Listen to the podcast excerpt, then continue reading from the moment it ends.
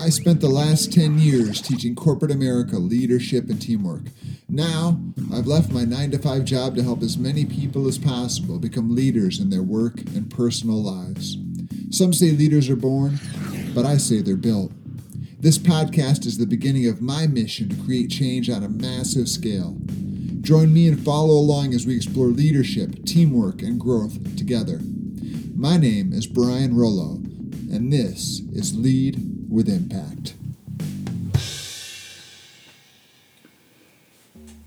Hey there, and welcome to Lead with Impact. This is Brian Rollo, and I am excited to have you here with me today. We're going to be having a great conversation. We're going to be talking to Kit Pang. Now, Kit is a public speaking coach, and he also runs a public speaking company called Boston Speaks. And he works with people from Fortune 500 CEOs and TEDx speakers to NFL players and executives at places like Dell, Delta, and many more. And today, he's going to be working with us.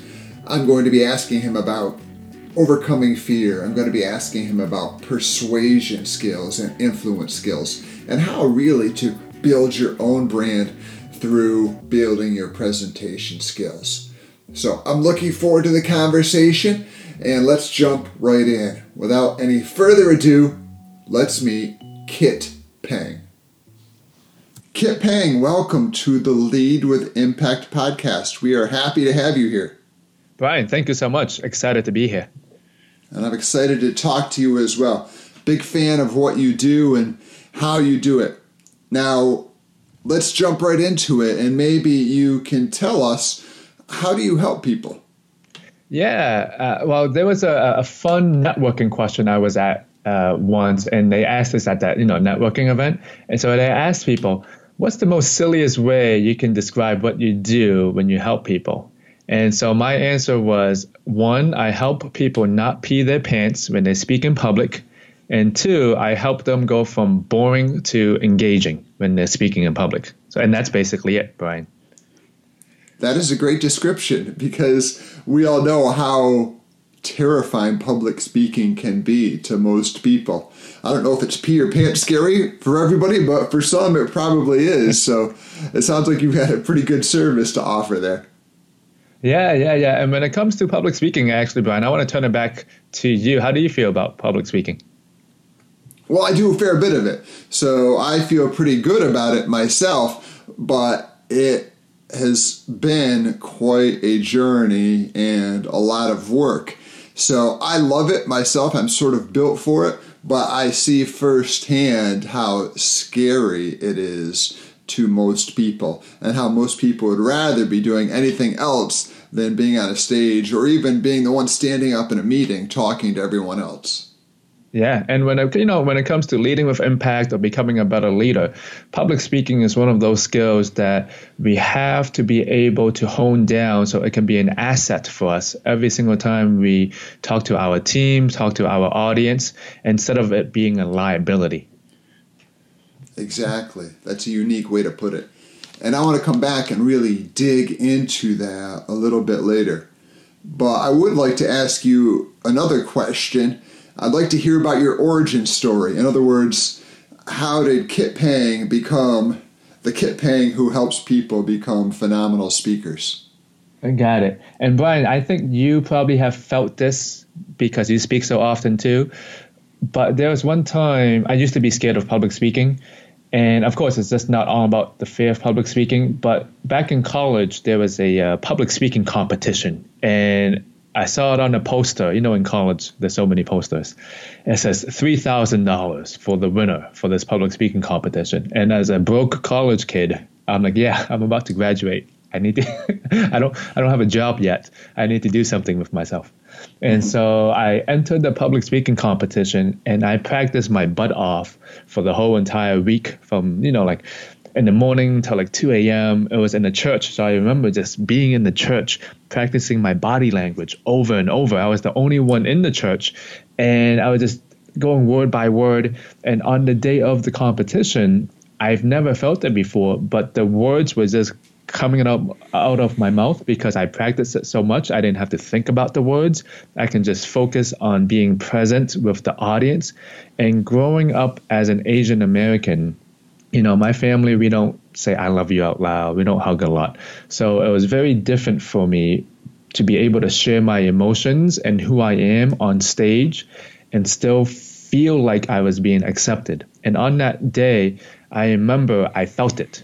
So Brian, you know, earlier when I when I was saying you probably felt it, but on that day of, I felt like I was in the zone and I had that public speaking moment that I wanted more and more of. And I think that day it not only gave me confidence in my life, but I think it helped like uh, jumpstart and turbo start my my my whole life as like a, a second new beginning again. So that's basically how I started with the love of public speaking, and ever ever since I caught the bug, I knew I just had to give other people that moment as well. It is a phenomenal feeling. I've been in the situations you described, and I've also been in situations where it doesn't work as well. And that's part of dealing, becoming a speaker too. I think is dealing with the highs and lows. But when it works, when you connect with people, and when you can see their eyes light up when you're talking, I think that is just about a, as rewarding a feeling as there is in business. Yeah, yeah, yeah. Well, Brian, let me ask you a question. I know, I know you're going to ask me some questions, but how do you know, you know, the last few times you gave a talk, or maybe even on a podcast, how do you know if people are engaged or if you feel like you've made an impact? Did you have like a certain like a feeling for it? I'm just, I'm just interested. I do. I think it comes down to being aware of people's reactions. You can see body language. You can see, again, their eyes lit up. I don't have a better way to define it other than that.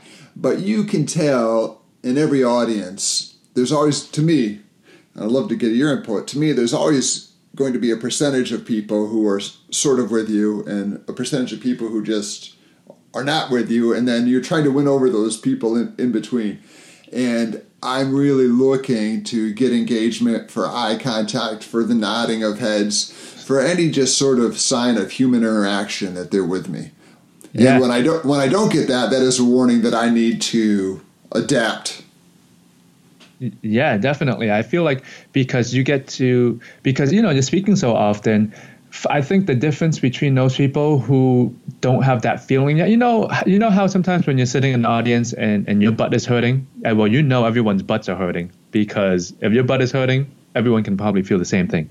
And as a speaker, speakers can actually feel that that that feeling as well. But I feel like the the speakers who are not yet um, at a professional level or had that experience, even though be- people's butts are hurting, they still keep on going on with what they have instead of addressing, hmm, there's a feeling that people might be shifting in their seats a lot or they're, they're struggling to pay attention. But great public speakers, they know how to get that feeling and they know how to adjust to it. Um, there was, um, I did an interview, uh, I think uh, two months ago. It was with a a speaker manager who manages professional speakers. Now, again, uh, you don't have to be a professional speaker. It's it's you can be a leader at an organization. But the interesting question I asked her was, how, what's the difference between professional speakers and you know the average speakers? And she said, Kit professional speakers, she can bet on them every single time that they will nail it, 100% that they will nail it because they're polished, they they practice, and they treat public speaking as their art form. They're so good, we can just bet money on them that every single time they go on stage, everyone's going to love it. That's a great way to put it. And part of that, I think, is confidence, which you build from getting reps. And part of that is confidence from knowing you've been in a situation before and start to get the feeling that there's only a certain number of negative things that can happen when you're speaking. And once you've been through them and know how to survive them, you sort of get the feeling that pretty much no matter what happens, I'm going to be able to navigate my way out of this. At least that's sort of the way I approach it. I'd, love to hear your thoughts on that. Yeah, as as as a speaker, I think there are moments as you get used to it more. It's kind of like riding a bicycle. You know, when people first learn how to ride a bicycle, they get so nervous because they get stuck in their mind. It's like, oh, what if I fall? I can't do this. I can't, I can't go down the road. Uh, maybe there's this, it's like driving a car too. When you're first learning how to drive a car or ride a bicycle, there's so many things to focus on. You got to focus looking, looking, looking back, looking to the left, driving at the same time. But as you get used to driving, then you start noticing, oh, you can do so much more just like speaking. You're used to the stage, you're used to the audience, so therefore you can be more present and pay attention to the things that's going on and adapt in the moment. Uh, and you know, back to what you're saying, it's knowing how to just adapt to the moment as well. I'm so happy you brought that up because I'm curious and to get your feedback on this. I've done a little bit, and I don't make my business as you do, but people do come to me occasionally and ask for help with putting presentations together. And I find sometimes if there's a sequential list of, say, 10 or 15 things that a speaker needs to be worried about, they're thinking about point 13 instead of point 1 or 2. So, do you, when you work with people, do you work with them from the very, in a very linear way, I guess? Here's the first thing to work on. Don't worry about point 14 for now. Work on this, and then we'll start to build. Or you sort of think it's better for people to be aware of all those things that are happening and try to work on all of them at once? Well, let me say most of my main target audience are rising leaders or executives uh, in an organization. And when I work with top A people, you know what their downfall is? Their downfall is perfection. Mm. And it's well, that's how it got them to where they are now because they want to, you know, they, they nitpick everything. They're so good at everything and so when it goes down to, hmm, should I worry about point 13 and how can I address this, you know, point one or two first? I want to give an example. I had a, I had a client who, you know, because we're all stuck at home with coronavirus, he wanted to make a 10 minute video to put online. And, and, and this is the first time he's done it because he, he used to be in person everything and he wanted to create this 10 minute video. He wanted to have you know the best background the perfect 10 minutes. Should he you know where should he make this 10 minute video? How is the production going to look like? How is the lighting going to look like? And i asked him when you post this video 10 minutes on social media how many people do you think will actually watch it? And he says oh yeah a lot of people are just going to go to it and watch it but we all know for a fact, sometimes when we're in it and we're creating creating it ourselves, we think it's the most important thing. But from the outside view, you know, just like scrolling on, on, on Facebook or LinkedIn, there's so many messages that we don't even remember them. We don't care about them.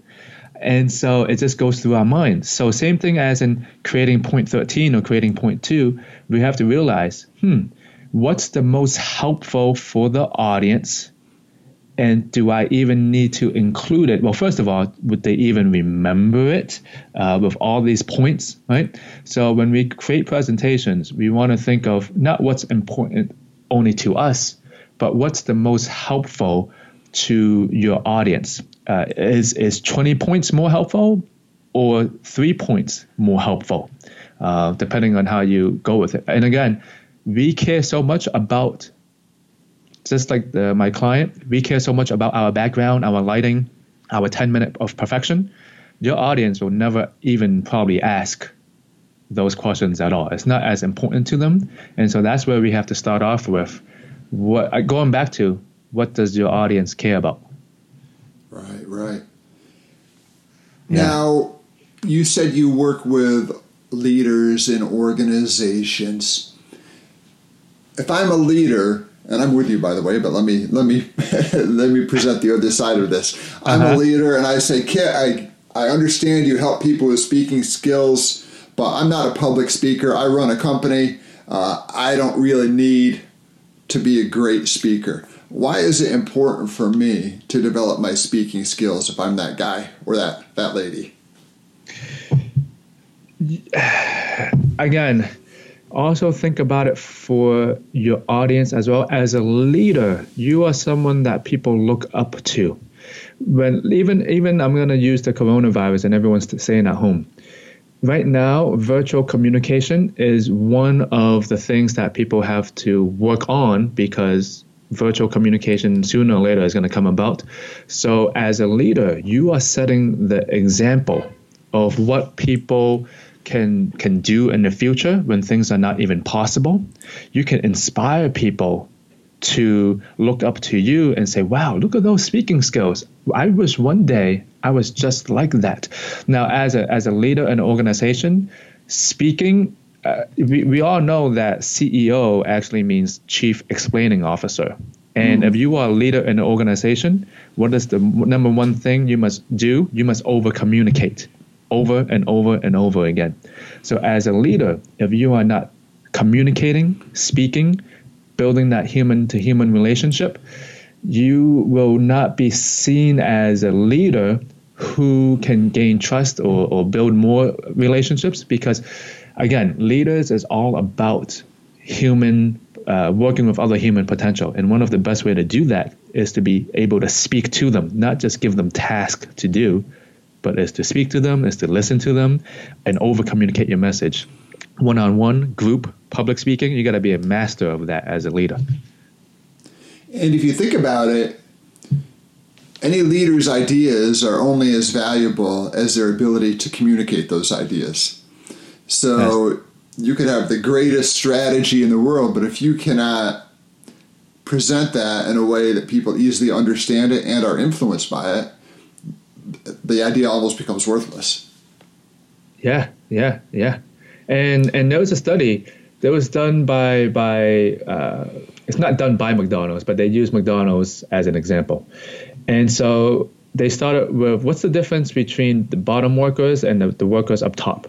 So let's say the, the people who are flipping burgers, there's, there's nothing wrong with you know flipping burgers and everything, but these people are more task oriented. They they come in every single day, you know, they do the same thing over and over again. So let's say you increase your rank. Now you're managing a bunch of the workers, so that it's not task oriented problems anymore, it's people problems.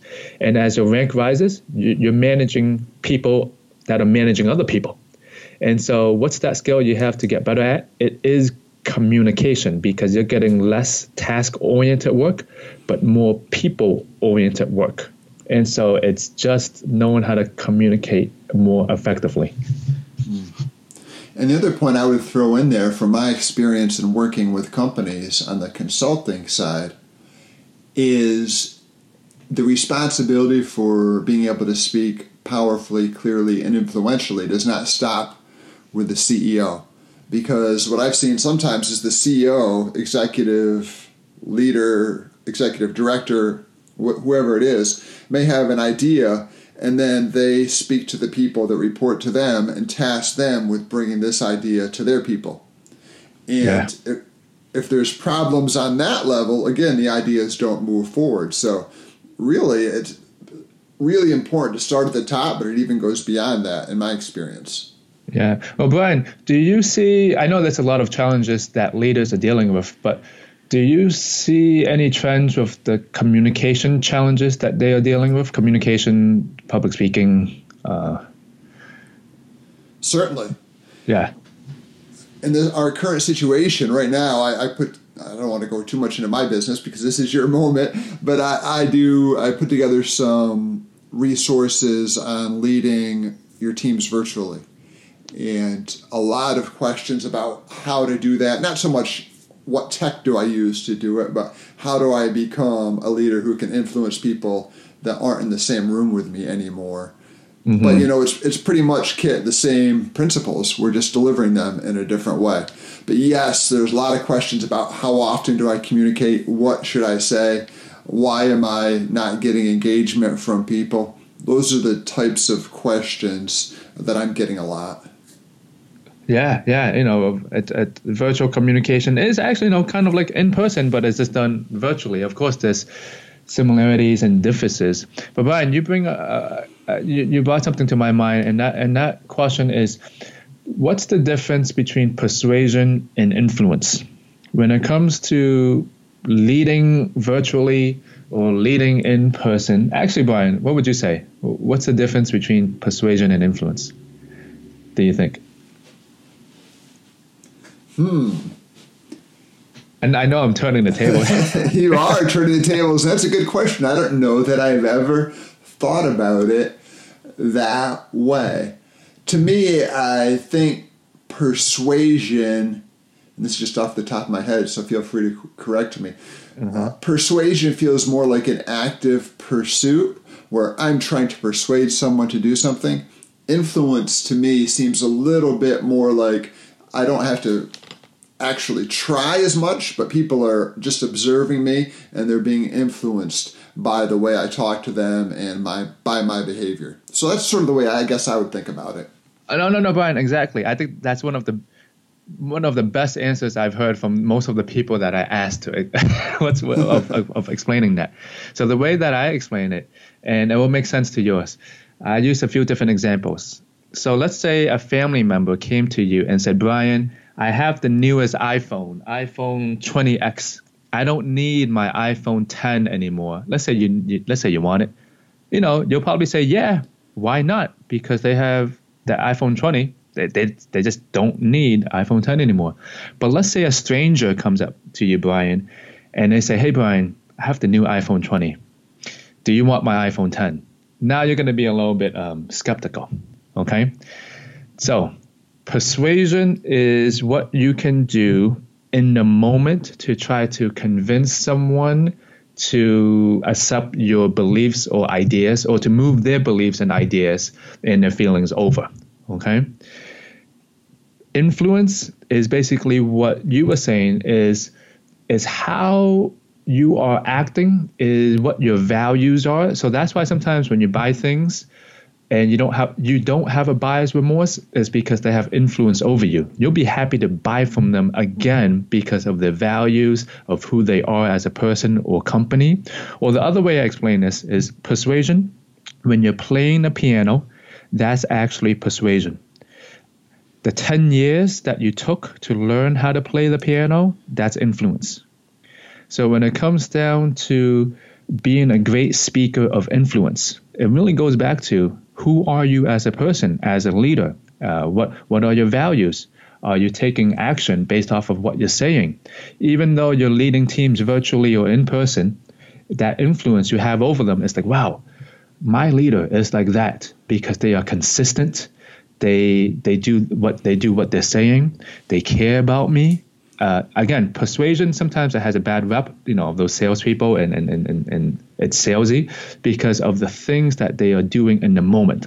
But you know, taking that aside from your head, persuasion again is being able to adapt in the moment of things, while influence is more long term. Kind of, you know, basically what you were saying. If this all makes sense. It makes perfect sense. I've never thought of it that way. So what I'm hearing is influence is the work that you put in to be persuasive. Would that be a good way of phrasing it? Uh, yes, uh, or you can think about it this way. Let's say you're posting on social media. Okay, let's say you have a really good post. You can say that's really good persuasion, but why would people keep on coming back and reading your stuff long term? That's influence. So let me ask you then: Is it more important for a leader to be influential or persuasive? You have to be able to build those two skills. Again, influence is long term effect. Uh, you can also think about it like fitness. Someone who is more successful in fitness is someone who will stick long term with it because they maybe have a good schedule. They are they are trained to do to exercise every single hour, every single uh, you know 12 p.m. But when they are doing the fitness itself inside, maybe it's raining one day and they have to know how to adapt to the rain. And if they're doing it outside, well, that's persuasion. So you got to be able to do both at the same time. Mm. And that's a segue, but I understand that you are a uh, CrossFit uh, CrossFit person. Is that right? So are you adapting yourself like that? My wife got me into to CrossFit. And my wife is actually the one that's teaching me what it means to be great. There was one day when I started CrossFit with her, she says, Kit, do you know how to push yourself? And in fitness, I have to be honest, I never really pushed myself that much because I always depended on other people to say, hey, go, go, go, go, go. But my wife is someone who's able to, in, in, in the, when it's during the last two reps or when it's time gets hard, she, push her, she pushes herself even harder. And one of the reasons I'm bringing that up is when it comes to becoming a better leader or the craft of public speaking, when times get hard, especially nowadays, or when, when, when we have to learn about our audience, become better speakers, we do have to be the example, and we are the ones who are able to push ourselves even harder when other people are just giving up or it's too hard for them. Um, but yes, going back to CrossFit. Now I do CrossFit. well, that's I'm I'm glad I asked you that question to hear that application. That's sort of what what I was hoping to hear. Now, back to the strategical aspect. How can a leader become then more persuasive and more influential? This is something that actually is the very is the is the easiest part. I want to talk about the persuasion part really quickly. This is just like fitness. If you want to, you know, get a, a six pack, you just got to keep on doing ab crunches. Okay. If you want to get better at playing the piano, you just have to practice certain chords. If you want to practice playing, uh, being more persuasive, there is something that is called charismatic leadership tactics. This is something that I did not make up. It's research that's been done. So, for example, they split up uh, 50 managers, and don't quote me on the numbers, but half of the managers did these things, and half of the managers did not do these things over a span of six months the people who did these things, they were rated around like 65% more influential. Same exact things they did during a speech. Group A, do these things. Group B, do not do these things. Group A, more influential, more charismatic, more persuasive. And what are these things that I'm talking about?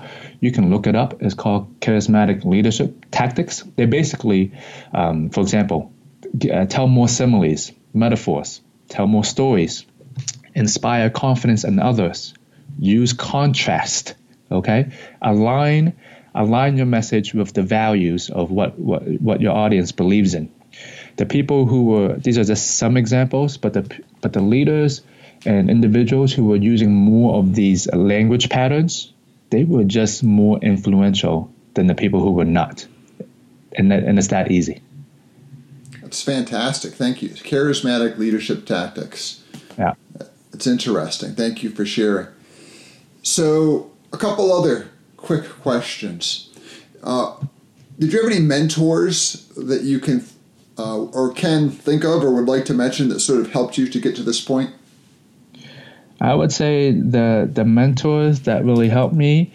I unfortunately when I first started with public speaking, unlike the real estate industry, well, I've never been a realtor, but this is what I've heard that sometimes when you're in a realtor, uh, you're becoming a realtor, that there are other mentor, other realtor mentors that would mentor you because they've been through it. Now they just want to help you go through it. Unfortunately, in my profession as a public speaking coach, we are working individually, and I don't think any public speaking coaches ever came to me and say, "Kit, I want to help you out." Same thing with all the other coaches, unless you're in some kind of organization. But the the mentors that I have were just people that were building great businesses around me, small businesses, and I had to go and ask them how are they building their business. Um, I don't think it's people that uh, a lot of people would know. One is his name is uh, Ian So. He he has a food truck, uh, chicken and rice. Is uh, he has like seven food trucks and a bunch of restaurants now, but he's someone that just taught me the business side of things for the speaking side of things, I would say one of the best ways is to, uh, yes, it's good to look for a mentor, but one of the best things, even now virtually, record all your virtual meetings and review it when you're washing the dishes. You'll learn a lot about the things that you have to work on. Perfect.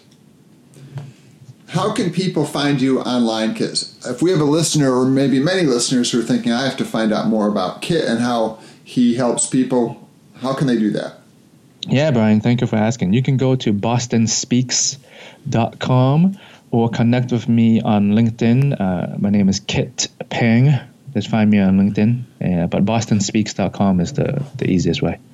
I also had a chance to go in and I really enjoyed watching your TEDx talk on listening. Oh, thank you. I wanted to ask you, how does someone who specializes in speaking end up giving a TEDx on listening? it seems like those sort of different things here, but maybe you can tie them together. Oh no, that's the perfect perfect tie and perfect segue to also end.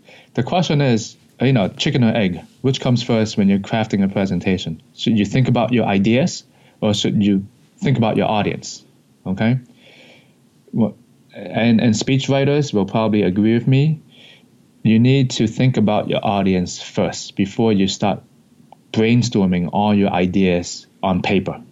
The reason is is if you don't know what your audience thinks about, if you don't know what their problems are, if you don't know what they care about, you might have the best ideas in the world, but it will not resonate with them.